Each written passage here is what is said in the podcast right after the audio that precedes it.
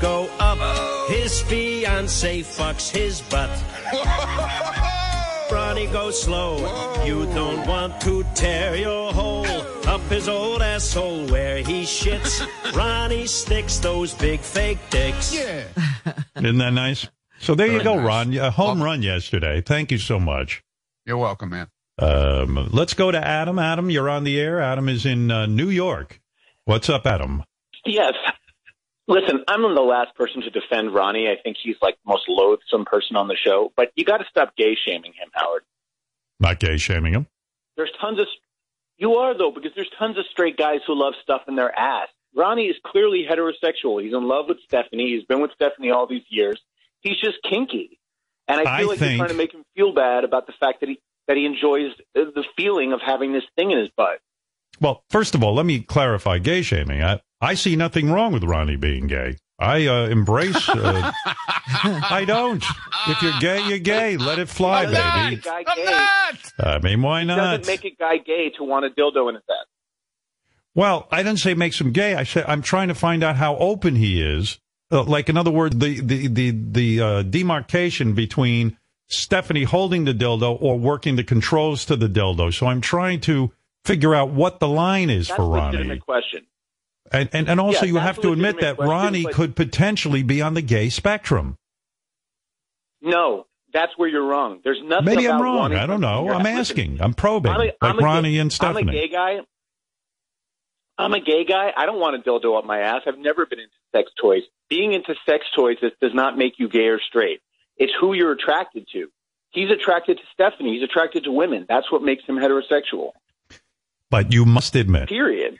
The fantasy of spreading one's putting a pillow under one's back spreading your legs as like a woman and having a, a penis type substance go inside of you is a gay fantasy.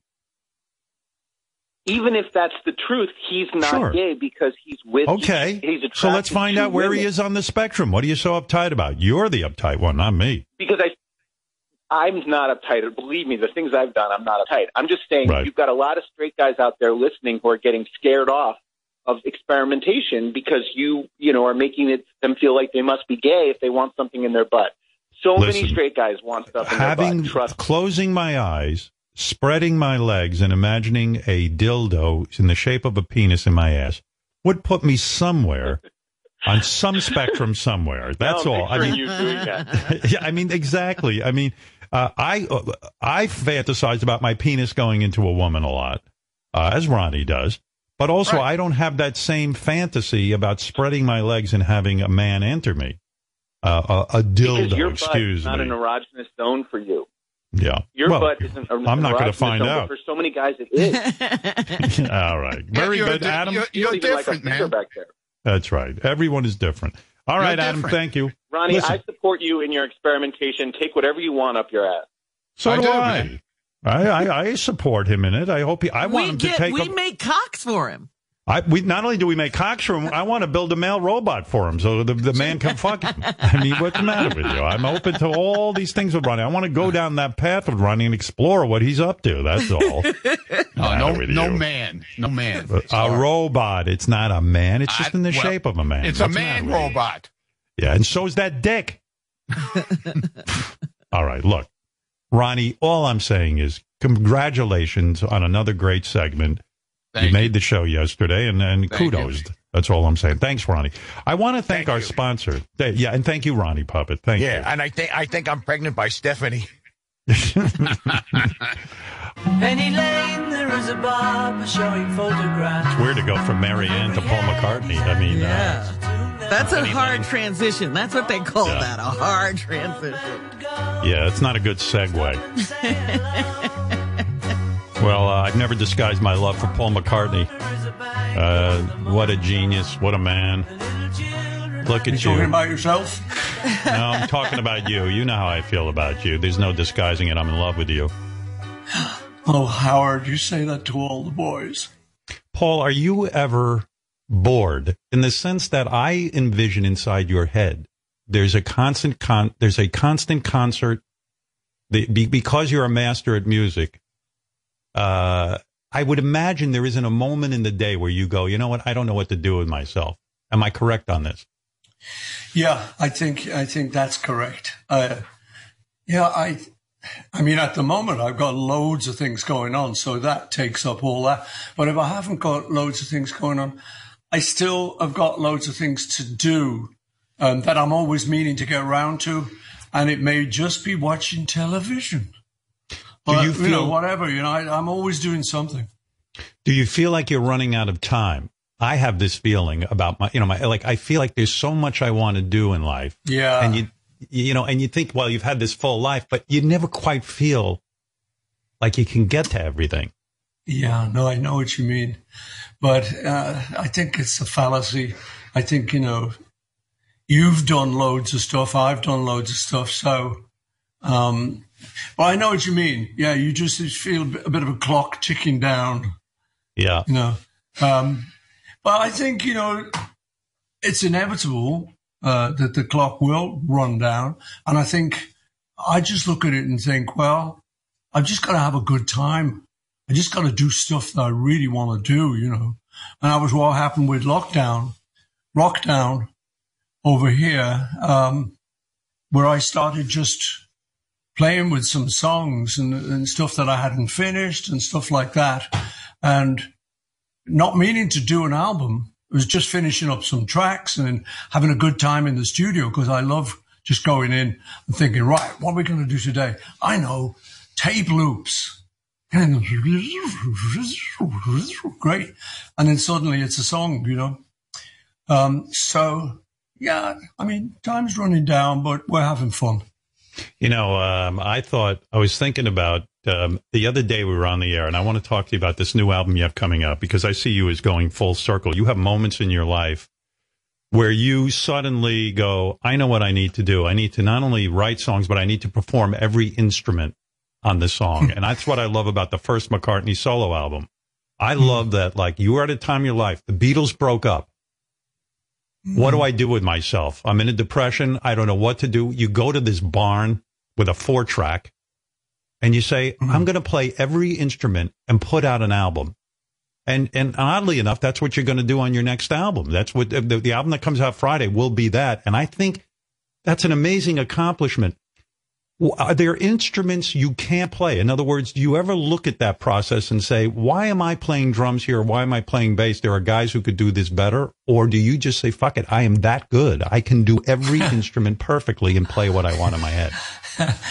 it's not quite like that. But um, yeah, I mean, I do it for fun, tell you the truth. I mean, I do love drumming. Um, you know, and I, I never had a kit of drums, but when we were in Hamburg as kids, with, as the Beatles, there was always a drum kit on stage. And, you know, um, in between, you know, intervals and stuff, I would say to the, or before the, the, the club had opened, I would say to the drummer whose kid he was, you I have a bash around? So I got pretty good, you know, um, at, at a very simple thing, you know, I can do that. Or, you know what I mean? I can do very simple stuff. Um, and so I love it. So what happens is, with this, with the new album, like you say, um, I had some songs and I couldn't get the band in, which was like similar to after the Beatles because we'd split up in that case. Um, so I just thought, oh yeah, I'll, I'll have a go on the drums and then I can play guitar and I can play piano. So that means you can play synthesizer and that means, and I can play bass. I'm actually quite good on bass. Paul, when But you, you know, see- so you just you just play them, and, and for the fun of it, it's a really fun uh, process. Did you ever struggle with any of these instruments? And the reason I ask that is, eh, I think for you, music comes so easily that that you could master every one of these instruments, not just the bass. If you just mastered the bass and could sing and write music, you'd be a genius. But the fact that you could play drums, the fact that you can play piano, the fact that you can switch over to any kind of guitar, uh, be left-handed, sing, and also write these songs. Do you look at other musicians and say, why are they struggling? This is not that hard. Or do you understand how difficult it is? It, it really truly comes so easily to you. Yeah, I, I do understand that it's not easy.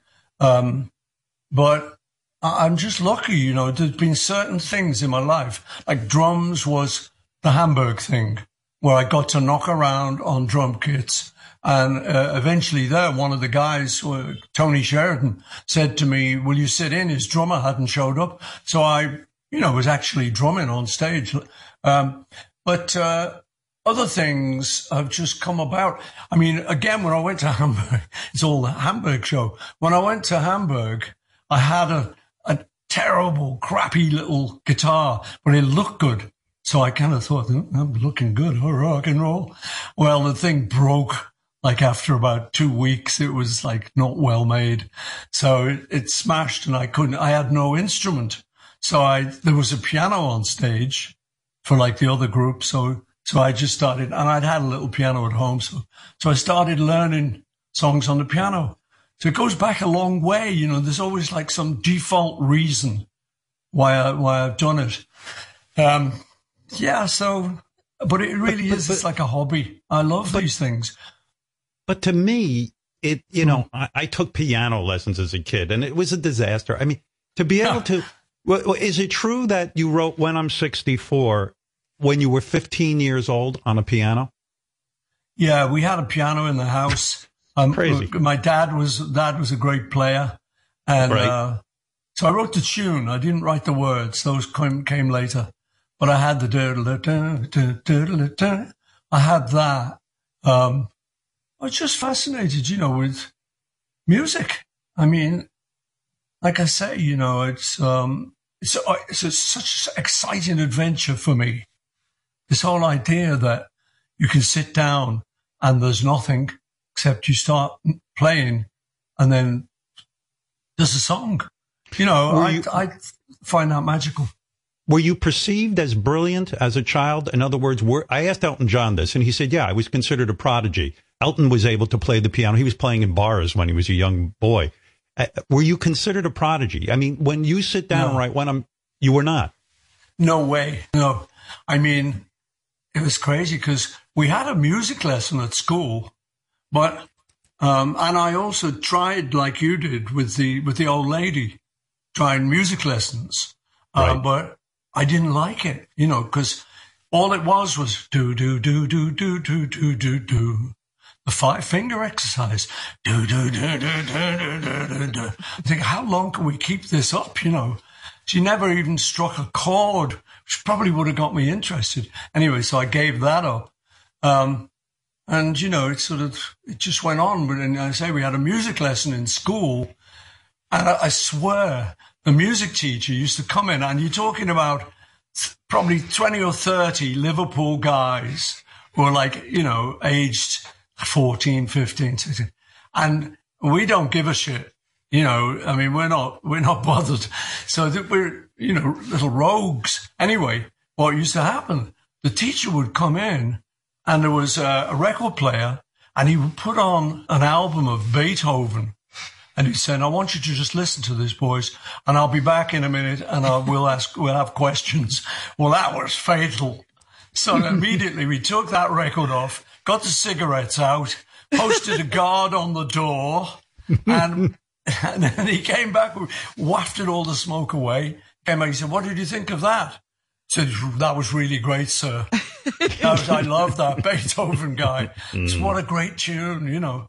So that was my musical education, the, the five finger exercise, and this guy. So, no, I was not any kind of prodigy. Uh, But but but Paul, when you were arrested in the fi- beginning. y- yeah, but when you were 15 and you sit down and you start to play this, you know, okay, uh, granted it doesn't sound this finished, but the tune, I would think somebody would say, "Hey, this kid's onto something." You know, it's such a I mean, it's so sophisticated for a 15-year-old. Well, the, the- when you say somebody, there was nobody around. Nobody so that cared. was just me playing it, you know, at home, and uh, nobody ever noticed. I actually the, the only person I ever noticed was John, and you Right. know, uh, I, I'd be I'd be talking to people, and uh, they say, "Well, what do you do?" I say, "Well, you know, I like swimming, and uh, and my hobby is I like trying to write songs," and they'd go, oh, "Okay." Anyway, what about the football? You know, nobody was remotely interested in this idea of I wrote songs. It wasn't special uh, until I met John, and then I, he said, you know, um, you know, whatever it came. I, I said I've written a few songs, and he said, oh, so have I. So it was like, aha, Amazing. someone's Amazing. interested at last, and that's what And it- that- started it all. And and you know what else is weird about music? It brings people together who normally would not be together because the way I understand it, John was in the band The Quarrymen. Yeah. You kind of, I mean, you're a year and a half younger than John. So, you know, at that age, a year and a half when you get older is no big deal. But at that age, John's the big guy. Like that's somebody you look up to. Hey, I can hang with this guy. You thought he looked cool. You thought he was cool. You thought the Quarrymen sucked, but you thought John was good, right? That's it, yeah. Uh, and I'd seen him around Liverpool. I'd seen him, you know, he'd he'd got on a bus uh, once, and I said, "Whoa, look at this guy!" Phew. Had the big sideboards, you know, the hair swept back. I thought he looks, he's, he's got something going. Got Um, to look. Yeah, I definitely, definitely had a look. And so when I met him, uh, it was great. I was looking up to him. I wasn't that impressed because he smelt of beer. And I was a little bit younger and I wasn't too keen on this big smelly breath leaning over me. But, uh, we, we, you know, we got together and I got, they wanted me in the band. So funnily enough, I said, well, let me think about it. I'll get back to you on that. I didn't immediately just go, yeah. Really? So, yeah. So it was like Wow. I was I was on my bike. I was cycling along up near John's area, and his friend Pete came down and he said, "Hey, hey, wait a minute, wait a minute." He said, "They want you to join the band. Can I tell him? Yeah." I said, "Well, I don't know. Let me think about it. You know." You're busy. So I took it took about a week. I'm busy doing nothing. Right. So I took about a week and then got back to him and said, "Yeah, okay, I'll do that." What was your hesitation? Why wouldn't you join the Quarrymen? I mean, this, this, Uh, this you know, I'm like that. I'm like that. I'm not, I'm not, I don't rush into things. I, I think I'm allowed to have a minute to think about it. Because Right. wait a minute, you know, uh, do I want to be in, in a band? Because I'd never been in a band. Do I want to be in this band? Um, or whatever, you know, so I just took the luxury. It was, you know, having a few days. And then I decided, yeah, you know, we could do something with this band. And I would imagine John was scary to you in a way because, you know, you came from a family that there was love. There's a, you know, John's background was so screwed up between not getting to live with his mother, uh, I, you know, I, father. or father. And I was wondering about that. Like when John's father, see, you, you know this. And I was reflecting on John. I did a whole tribute to John the other day because it marked Yeah. his, uh, would have Yeah. been, you know, the, the anniversary of his death and everything. Mm. But when John's father came to meet him after the Beatles were famous, now here's a guy who had nothing to do with John. Mm. Were, were you present? Did John come to you and say, "Can you believe this fucking guy? John, my father wants to meet with me now that I'm famous. The guy's not had a thing to do with me." What was that like? No, you know how it happened was I knew his father had left John and the mo- and his mother when uh, John was three, and I knew that was a huge pain for John growing up. Um, and John went to live with his uncle and auntie, and then the uncle died, and so John confided in me. He said, "You know, I think I I could be a jinx against the male line," and I had to sort of talk him down off the edge. You know, I said, "No, you're not." That's stupid. You know, it, wasn't your fault your bloody father left. Anyway, so we were um, out in his house at Weybridge where I used to go out there and uh, write with him when a message came through for him from a journalist we knew who said, Oh, by the way, John, your dad is at the local pub and he's like washing dishes and he, he'd quite like to meet you. You know, and John was like, What the f-? And uh, he was he was kind of annoyed, but at the same time intrigued. What is this guy like? You know, I've never met him, but I'm his son. And is he still a bastard? Or is he just a lovable old rogue who I'm going to spend the rest of my life with? Um, turned out to be the former. Mm. He was uh, he was someone that John could not fathom having a relationship with. No, it just didn't work out. I didn't really, uh, you know, keep tracks of it too much. I just knew John was going to meet him, and then that it had fizzled out. John had, just wasn't that keen, and and you know, obviously, we all thought, why has he come back now? You're rich and famous. Could there be an answer to that question? You know, and it's like, oh, come on. Was there? Did John's father say to him, you know, hey, I'm living in poverty here. I'm washing dishes. Can you help me out? Yeah, I do Wow. believe that happened, you know. Jesus. So, uh, you know, and it's kind of, you, you're ashamed of that kind of behavior of someone because you want to love them and you want, you want them to be okay, even if they've not been okay. You know, you want it, you want it to work out. Um, but I think John was pretty ashamed of the whole thing, you know. And again, he, we got, like you said, you know, John did not have a great, uh, life, uh, in that department, in the family department. Um, so even after his dad's left at three, his mother's got killed in front of the house he's now staying at, um, by run over by a car. And then all those years later, his dad now shows up and wants money. So, you know, it, it wasn't, wasn't great. And I think that led to a lot of John's angst. Um, you know, when he and I were together, there wasn't a lot of that because we were just friends and we were doing stuff and we were being creative. But, um, I mean, a song like Help, I remember sitting down and writing this with John and he'd come up with the, uh, when I was younger, so much younger, uh, and I suddenly realized, okay, well, so we're talking about an insecurity thing, but this is great. It's a song. But uh, once we'd finished it, we were very happy with it and recorded and everything. But it was only later when I thought, wow, you know what? That was a real cry for help. He really meant it. You know, whereas I think, oh, it was just a song. Um, and there were so many things like that about John's life that, uh, that, you know, I could sympathize with. Um, and it, but it took till later for me to get it. Because, you know, we're kids, we're writing songs, we've got teenage years. Hey, it's, uh, you know, age of love and all of that in London, and we're just grooving around. It's only later that you start to think, wait a minute, what about that? You know, and you start to draw conclusions from it. Do you think because of you? I, I mean, again, I think having that musical relationship with you saved his life because when you have no father, a mother who didn't really spend time with you, uh, tremendous tragedy. You know, you don't know where your life could end up. You could end up a criminal, for God's sake. But that musical thing saved him, and and and you're right. Help was probably just a really a cry for help. You know, I think that's one of the things. Again, maybe I'm playing psychologist, but I think that's one of the things that broke up the Beatles. When John looked at you, you were one of the few people who knew who the real John Lennon was, not the Beatle, not the famous guy. And sometimes when you become famous, you want you don't want any of those people from the past who saw the horror of it all. You you were the one person really who he should have turned to, I think, because you knew the real him and loved him back before all the fame. Mm-hmm. But I don't think he could handle the mirror that you represent to him.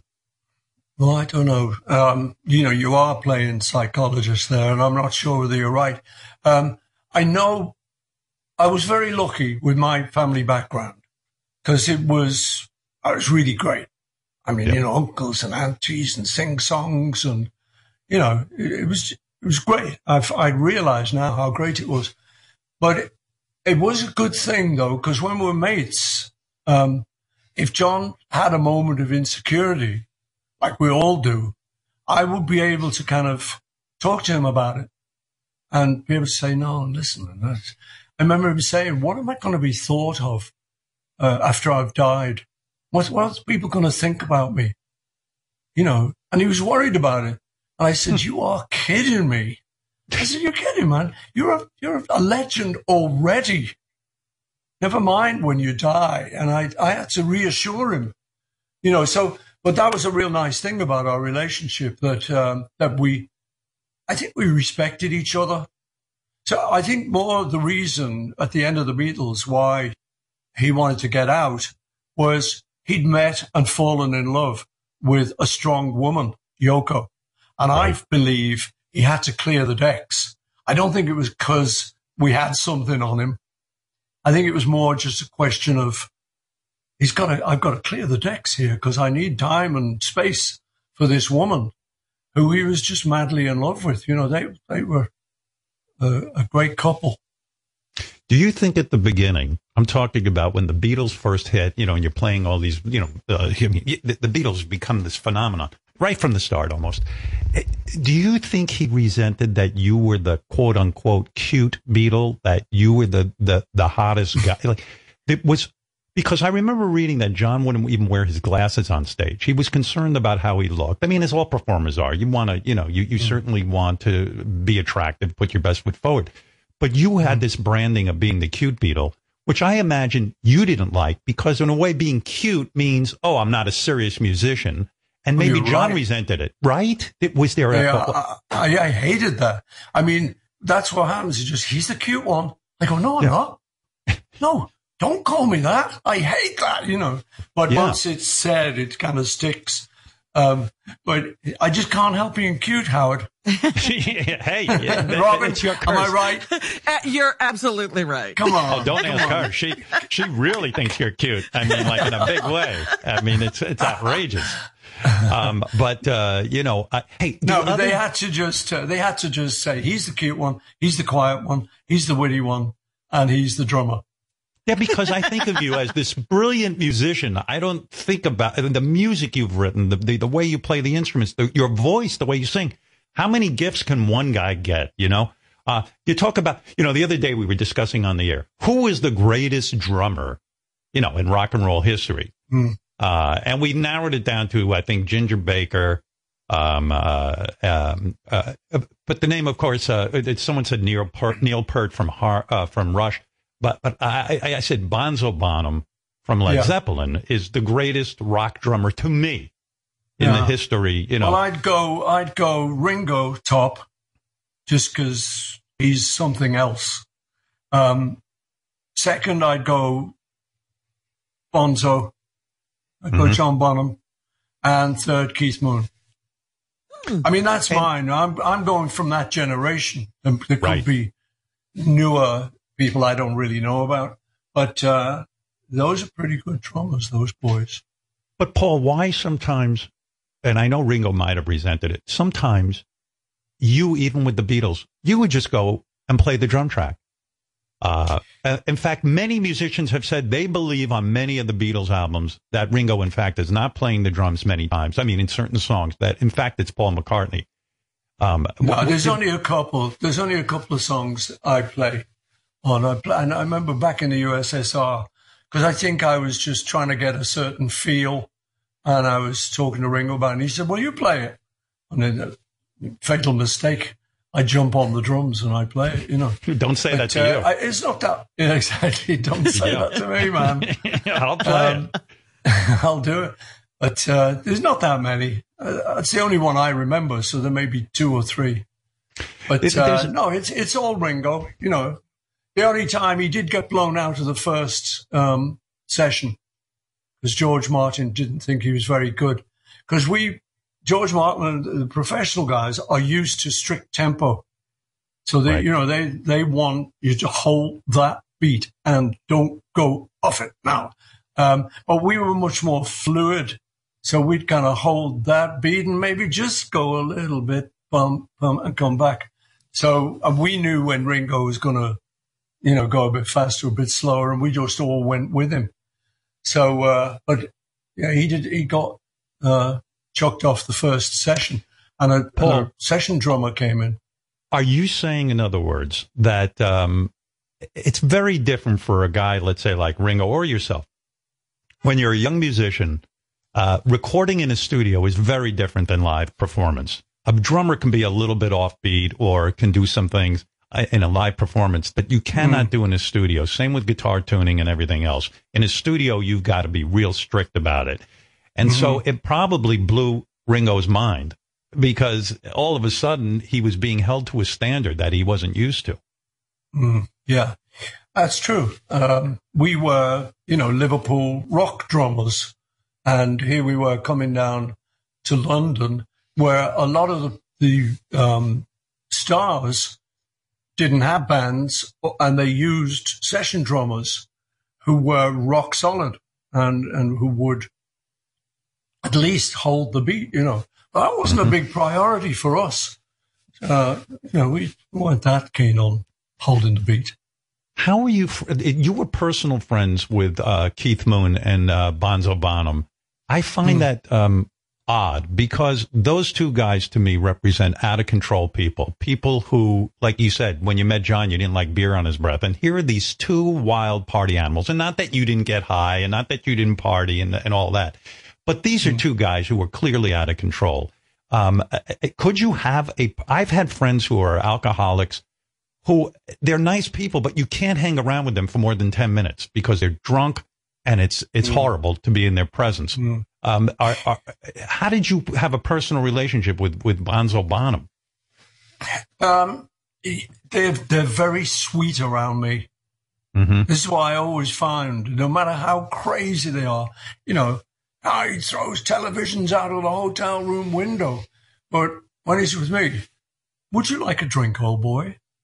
Mm. And Barnum's the same, you know.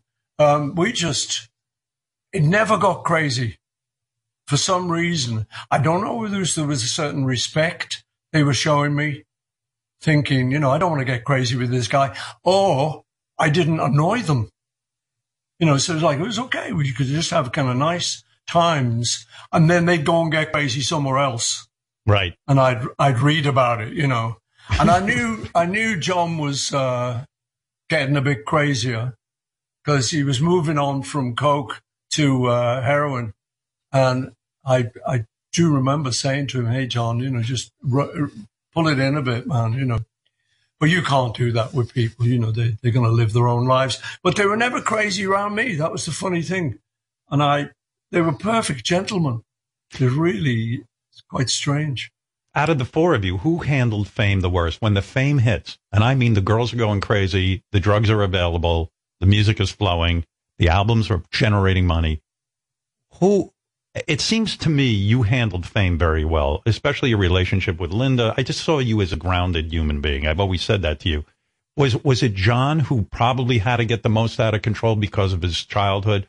Or, or, or, or was Ringo like, like who, who re, all of a sudden started to change?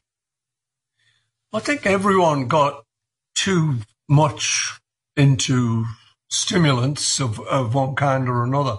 I think it was just the times, you know, we, we all were going a bit crazy.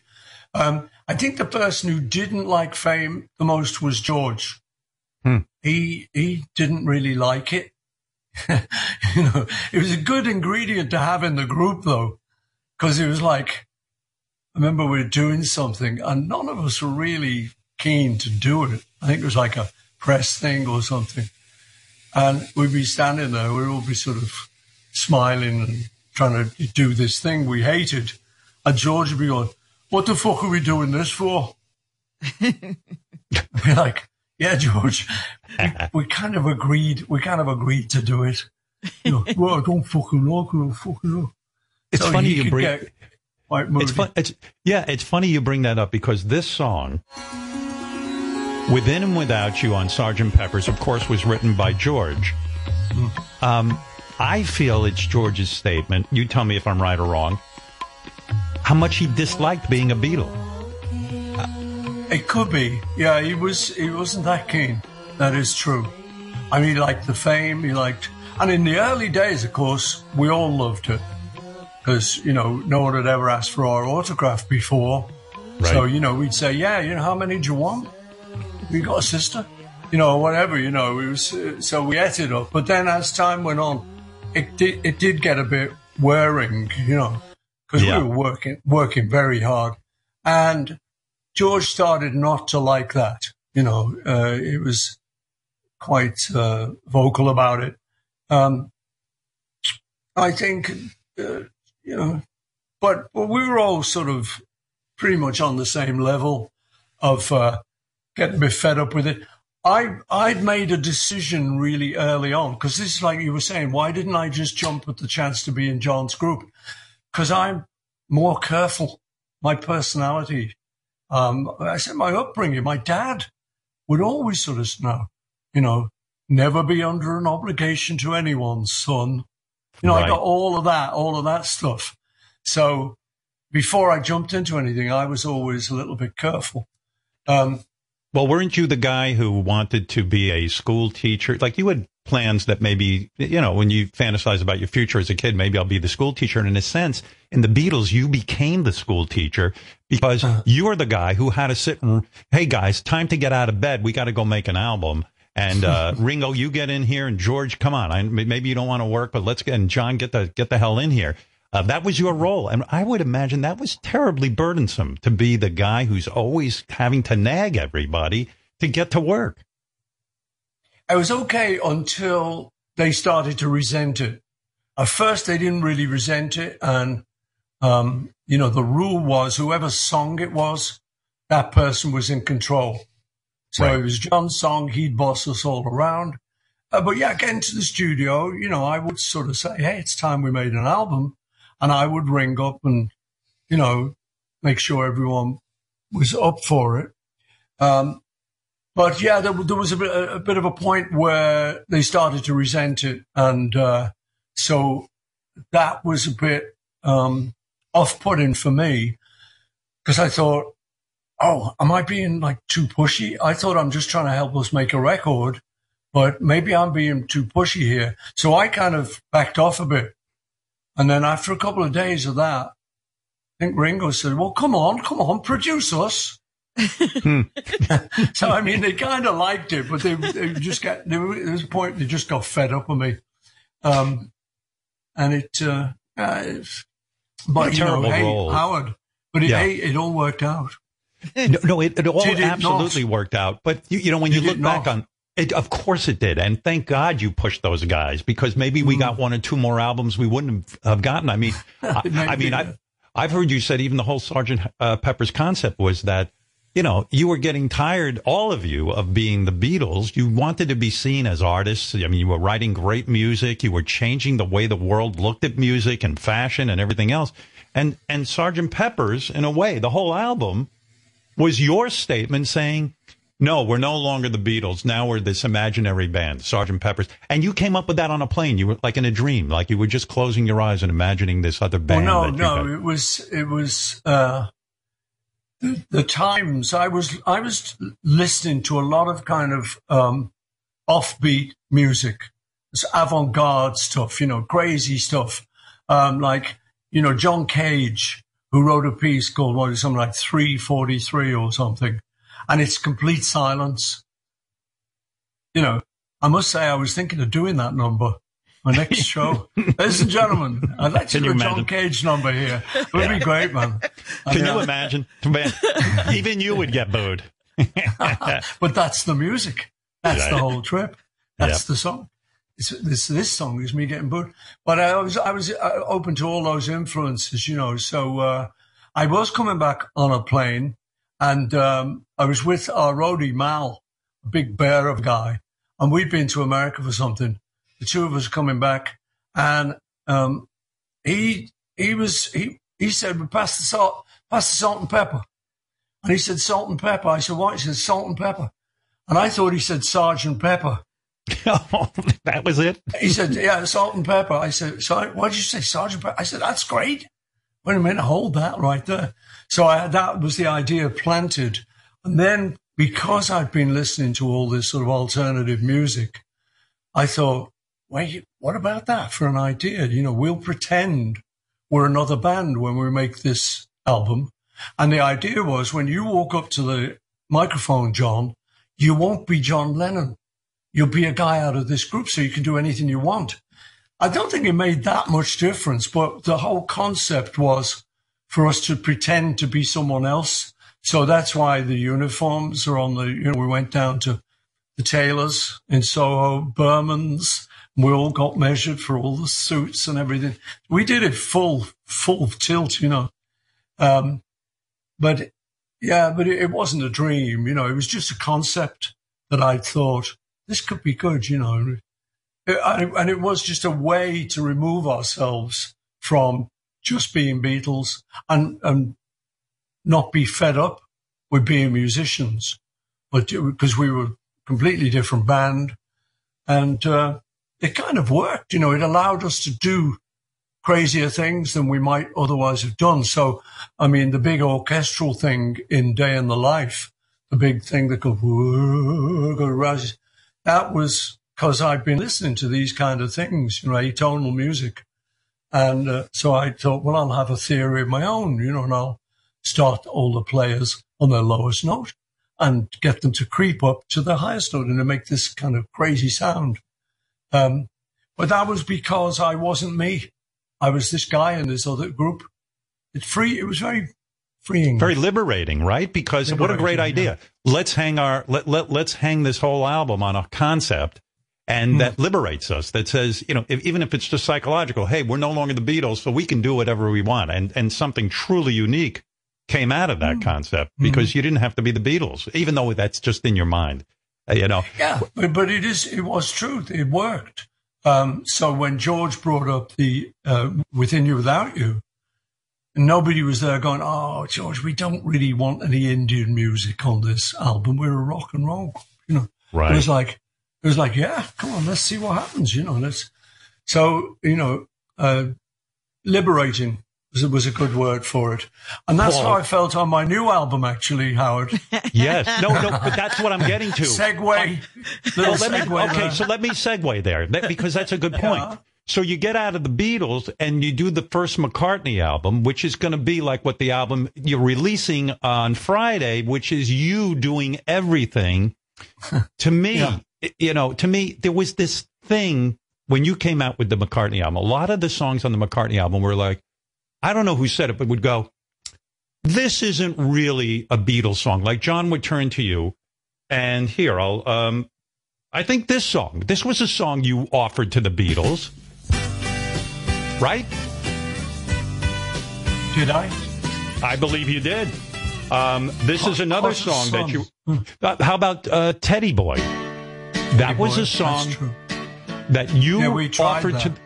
But when you say we tried that, and it wasn't a Beatles song. I could hear this song, Teddy Boy, on the White Album, uh, just in the same way Bungalow Bill is on there. I, it, this is a fantastic song. What is this bullshit about it not being a Beatles song? Was that John's nice way of saying, I don't think this is a good enough song?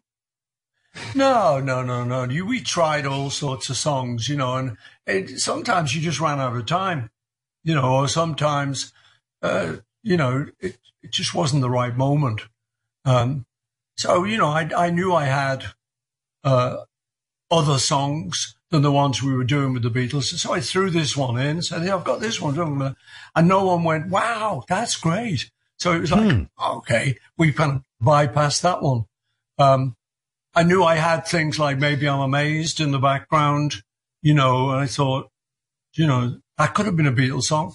But, uh, no, you know, there's a couple. You know, of, there's a couple on my new album that could be said to be Beatles songs too. Well, well, well, well, let me say something about digging that. this, Robin. Yeah, no, I, I, am I working this? Am I working this well? You just keep working it. I don't. Have, what I my angle on this is, you know, I don't have your new album here.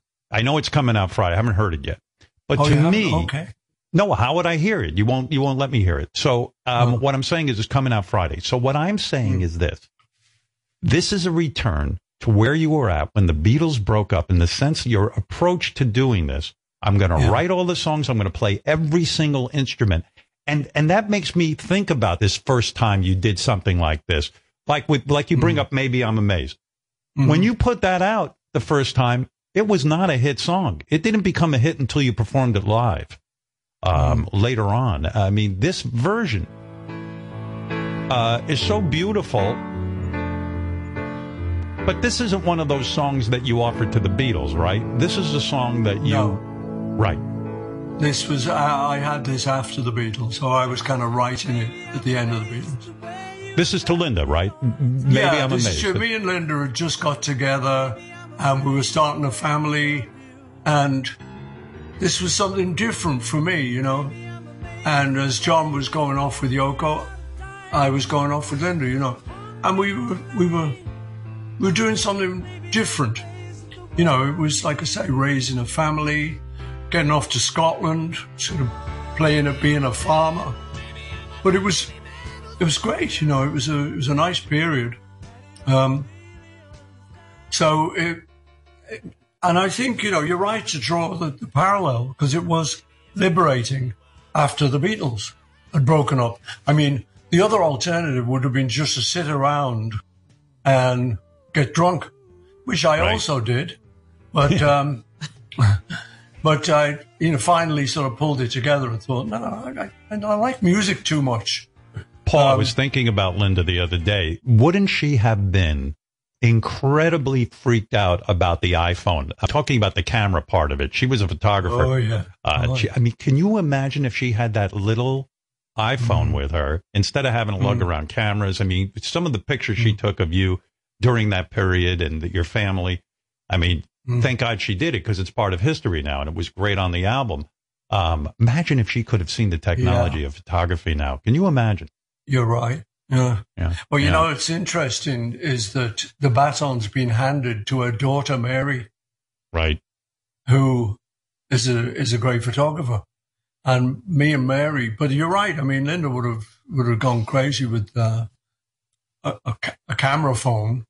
Um, but I say uh, Mary's doing all of that now. She's like she's, you know, um, Linda took pictures for my albums, and now Mary's taking the cover of this one, and uh, she took the Rolling Stones cover of me and Taylor Swift. She took a, she's taken quite a few things this year. So she's, I said that to her the other day. I said, this is amazing. You know, your mum did the original album and here's you, you've done this one. Wow. Talk about like time and full circle and everything. Full circle. Yeah. Yeah. But it's it's great, you know, it's beautiful. And she's a really good photographer, but she she learned a lot off Linda, obviously. But um yeah, she's the one with the iPhone. You know, so much time is spent on who wrote what. You know, Paul wrote this, John wrote this, let's settle it, blah, blah, blah, blah, blah. Don't you wish in retrospect in, on all those albums you just put Paul McCartney on the songs you wrote and John, whatever John wrote? Like it would have just been so simpler. And, it, because, you know, and I know some of them are collaborative, like, like, um, what was it? Lucy in the Sky with Diamonds is credited to John, but it, you added a lot to that song, right? I mean, the, it's, it, Yeah, I mean, you, most most of them we wrote together, even Right. the ones that I would say are mine. Like Eleanor Rigby was sort of my idea. Most of it was mine, but I took it to John because I there was a verse I needed, and Right. so that kind of collaboration was always happening. Um, and John would bring something to me, like Day in the Life. You know, he had the beginning of that, but then we collaborated. Um, so when you're, that, that was one of the great things. So when you're sitting down and writing a new album at this point in your life,